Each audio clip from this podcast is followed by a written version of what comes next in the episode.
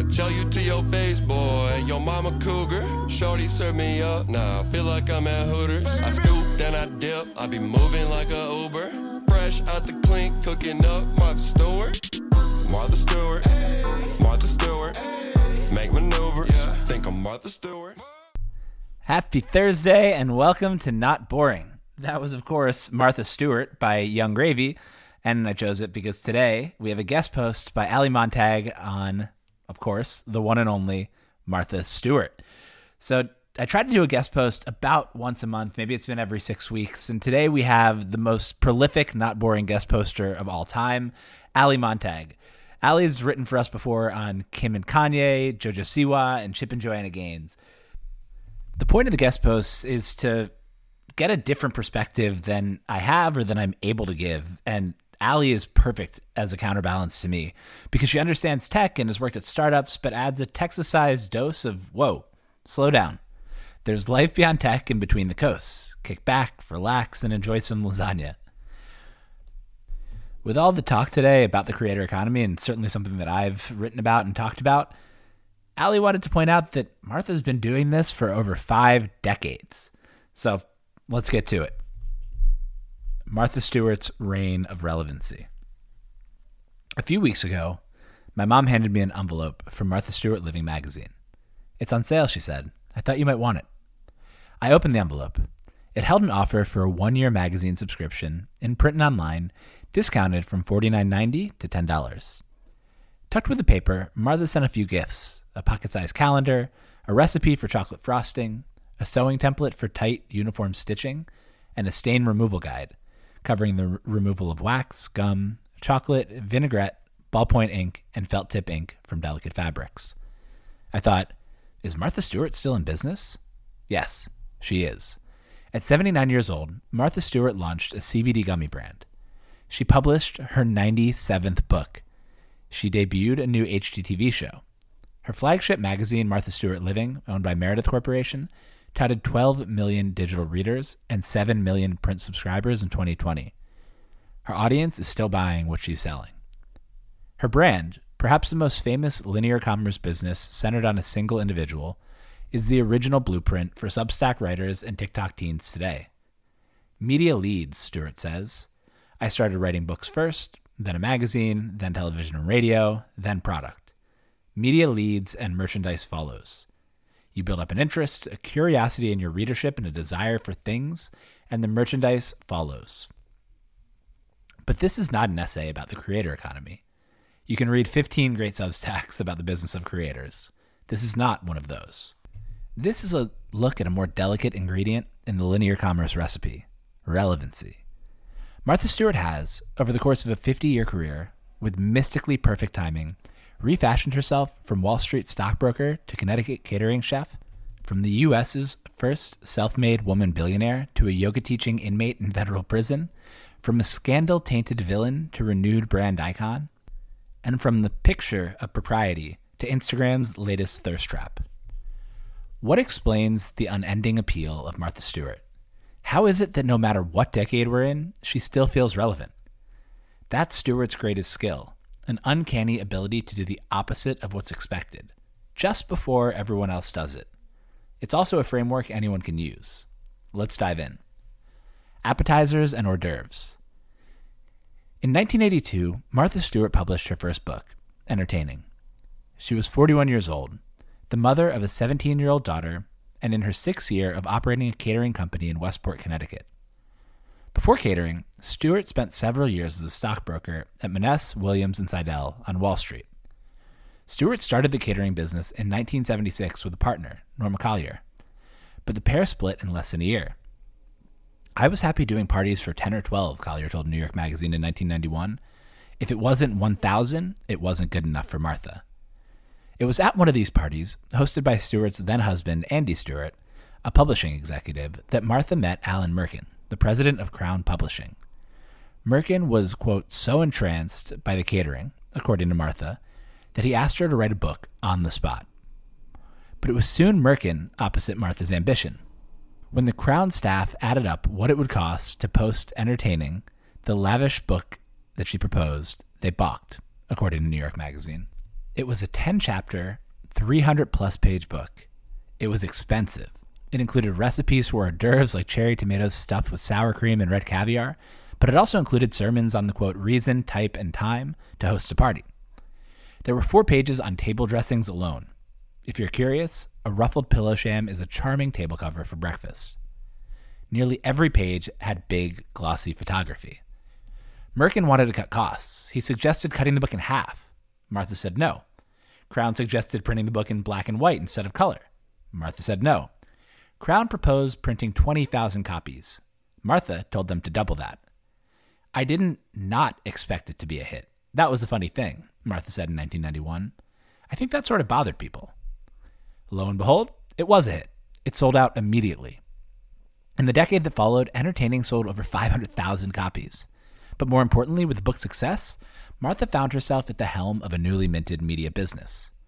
I became an expert overnight, she explains. That's what a book does. And she kept going. Just a year after writing her first book, Martha published Martha Stewart's Quick Cook with 200 recipes in 1983, Martha Stewart's Hors d'oeuvres with 150 recipes in 1984, Martha Stewart's Pies and Tarts with 100 recipes in 1985, Weddings in 1987, The Wedding Planner in 1988, and Martha Stewart's Christmas in 1989. The list goes on. I was prolific, Martha says. I could write a book a year to great advantage. I kept writing and writing and writing, gradually becoming well known. Like any good creator, she also diversified her business. In 1987, Stewart signed a five year consulting agreement with Kmart, earning a million dollars a year to consult on new designs and promote products. She taught classes. 35 people at a time would visit her home in Connecticut for $900 per person, coming to look and learn. In 1990, she gave 30 lectures for $10,000 each, according to New York Magazine. I used to do catering, Martha told David Letterman. Now I do consulting. Next came the magazine. In 1990, Martha Stewart and Time Publishing Ventures launched Martha Stewart Living as a quarterly magazine. Then in 1992, Martha Stewart Living TV launches a weekly half hour syndicated show. The massive distribution of cable TV did what cable TV does the flywheel became unstoppable. But why? Martha wasn't the only person writing books in the 1980s. She wasn't the only person making TV in the 1990s. What made her uniquely relevant? What did she see before anyone else? It's important to consider the context. Martha Stewart graduated college from Barnard in 1963. At that time, the labor force was changing. The civil rights movement, legislation promoting equal opportunity in employment, and the women's rights movement created an atmosphere that was hospitable to more women working outside the home, according to the U.S. Bureau of Labor. Things were changing for women. In 1965, married and a mother, Martha was no longer interested in posing for swimsuit catalogs as she had in the 1950s. It was a new era. She was interested in business. Stewart strode out the apartment door and went to work on Wall Street. I loved it, Stewart said of her years as a stockbroker. It was very aggressive, and the money you made was amazing. I was making about $135,000, which was a lot. That's $1.1 million today. Stewart was early to the professional class of women in 1965. But by 1970, things exploded. Between 1970 and 1980, the labor force participation rates of women in the 25 to 34 and 35 to 44 age groups increased by 20.5 percentage points and a 14.4 percentage points, respectively. No other labor force group has ever experienced an increase in participation rates of this magnitude in one decade, according to the BLS. It was a tectonic shift in the labor force. It was also a tectonic shift in American culture. Working women became mainstream no longer fringe radicals burning bras. What did that mean? The economic implications of the 1980s became the cultural implications of the 1990s sex, marriage, dating, kids. Decades of draconian tradition, gone. The guardrails were off. The rules of the game were suddenly very unclear. It was a time we were supposed to be newly empowered, writes the New York Times' Taffy Brodesser Akner. We were 90s women. The battles had been fought. We owned property and voted. We worked and talked endlessly about things like balance. The women's magazines encouraged us to take initiative, to ask the guy out. We were on the pill. Colleges were giving out condoms, not just to the men, but to the women. There were so many mixed messages, and the women I knew were at war to maintain their independence, but also still traditional enough to think about the families they'd been engineered to want. In the late 1970s, after leaving Wall Street for the Connecticut countryside, Martha must have felt the ground shifting. In those years, while renovating her farmhouse, tilling the ground for vegetables, raising her daughter, growing her catering business, applying the same ferocity to her fruitcakes as she did to her bond trades, Martha's ambition never waned. But a question arose. In all this ambition, who was being left behind? What about the women who still had to pack school lunches? What about the women responsible for cooking Christmas dinner? What about Martha's neighbors, the other mothers at school? Was anyone paying attention to them? Didn't they have ambition too? The job of full time professional homemaker was floundering, Martha said in an interview with Charlie Rose. We all wanted to escape it, to get out of the house, get that high paying job, and pay somebody else to do everything that we didn't think was really worthy of our attention. And all of a sudden, I realized it was terribly worthy of our attention. Here's some context from Nora Ephron. She said, Lots of women didn't feel like entering into the workforce, or even sharing the raising of children with their husbands, but they felt guilty about this, so they were compelled to elevate full time parenthood to a sacrament. A sacrament.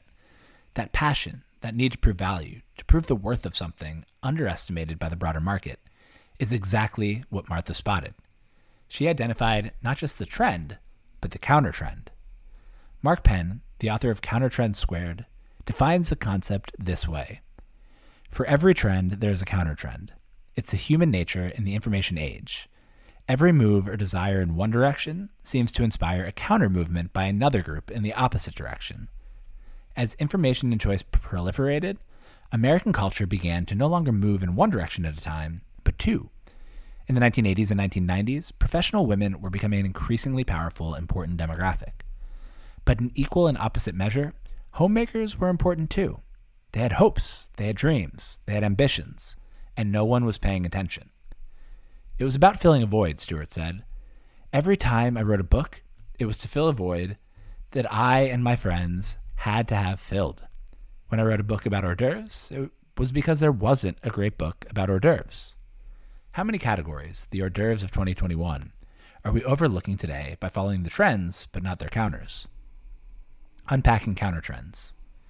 We live in a world of diametrically opposed forces. The US isn't just more conservative, it's more conservative and more liberal. The wedding industry is bigger than ever, and at the same time, more Americans than ever question the institution of marriage. One group seeks more technology, another wants to sit in the Amtrak quiet car, Penn writes. Some can't sit through a six second commercial, others spend hours and hours binge watching TV. Taking the inverse of existing trends can be fertile ground for finding underserved audiences. Put another way by Sari Azout, the opposite of a good idea can be a good idea. For example, there are two great ways of welcoming people to a hotel, Azout writes. One of them is highly automated and impersonal. The other is highly elaborate and involves large degrees of obsequiousness. There are two ways to win in e commerce. You can give people infinite choice, like Amazon, or you can reduce the burden of choice. But it's not as obvious as you may think. One of the best examples I see of countertrend positioning today, following precisely in Martha Stewart's footsteps, is Simon Sarris, Sarris, a software engineer, is also a Renaissance man. He makes fires, he bakes bread, he spends time quietly writing and reading about philosophy, brewing coffee, taking walks through the snow with his wife and child. He does not live in San Francisco. He does not wear Allbirds. He does not race to answer Slack notifications. Instead, he lives a quiet, calm life, one grounded in commitment and devotion. It's directly counter to the Travis Kalanick super pumped hustle grind, win scale, growth act, trace comma club narrative men in tech have been swimming in, wittingly or unwittingly, for the last decade. What if you didn't have to blitzscale to be happy? Sarris asks with every post. It's worth asking why we marvel at his photos. Simon's life is not that unique. Millions of Americans without Twitter accounts enjoy quiet mornings with their babies every day. They have done this in states like Wisconsin and Iowa and Texas for generations. Why is a photo by the fire so stirring? Because in a feed full of growth hacks and fundraise announcements, it's not more of the same that is compelling, it's the inverse. Therein lies Martha Stewart's greatest skill to see both sides of the coin and flip between the two. Being written off as old and outdated? Get high with Snoop Dogg. Finding yourself the face of misguided anger after becoming the first self made woman billionaire and falling from grace? The poncho and being told you're too frumpy? Post a thirst trap. For Martha, this strategy gave her the rarest value a brand can have longevity. I've survived the rigors of times, of marriage, of childbearing, of building a business from scratch, Stewart said in a November interview. I've survived very nicely, and I think I make the most of it. What comes next? Today, the era of Martha is ending. Things are speeding up. The world is no longer moving in just two directions at a time. As linear media, like cable TV, magazines, and books, are replaced by exponential media, like TikTok, Twitter, and Reddit, trends aren't bifurcated. They're moving in every direction, all at once. Take this analysis of GameStop by Ben Thompson. There have been a thousand stories about what the GameStop saga has been about a genuine belief in GameStop, a planned out short squeeze, populist anger against Wall Street, boredom in quarantine, greed, hedge fund pylons, you name it, there's an article arguing it. I suspect that most everyone is right, much as the proverbial blind men feeling an elephant are all accurate in their descriptions, even though they're completely different. What seems clear is that the elephant is the internet. No longer are there equal and opposite reactions to GameStop, two different lenses through which to understand the conflict. There are an unlimited number of lenses. Unlimited choice, proliferated by the internet, is why everyone has a story about what happened with GameStop and why they're all true, Thompson writes. The 2019 story was correct, but so is the summer 2020 story, and the fall 2020 story, and the January 2021 story. None of those stories, though, existed in isolation. They built on the stories that came before, duplicating and mutating them along the way. Think about the most powerful movements this year GameStop, Bitcoin, Doge, Free Britney Spears, QAnon, all decentralized, all vastly open to interpretation, all offering an unlimited number of lenses. Will there be a time when audiences don't want to follow a celebrity just for their advice? Recipes from Martha Stewart or career plans from Sheryl Sandberg? A time when we ask not for explicit instructions, but for a treasure map? The Martha Stewart of tomorrow may not look like a single person. It may go even further than AI influencers like Lil Miquela. It may be a loose collective, a single idea with a million fragments, a trailhead with innumerable paths to wander. It will look less like a cookbook and more like a choose your own adventure novel. I often think of this quote by Walter Kirn in Harper's Magazine in an essay on QAnon. The audience for internet narratives doesn't want to read, it wants to write. It doesn't want answers provided, it wants to search for them. It doesn't want to sit and be amused, it wants to be sent on a mission. It wants to do. That's all for today. Thanks so much to Ali Montag for writing this piece. If you enjoyed it, definitely follow her on Twitter at Ali underscore Montag and get more of her writing at newslettercrew.com slash newsletter. Have a great Thursday, enjoy your weekend, and I'll talk to you on Monday.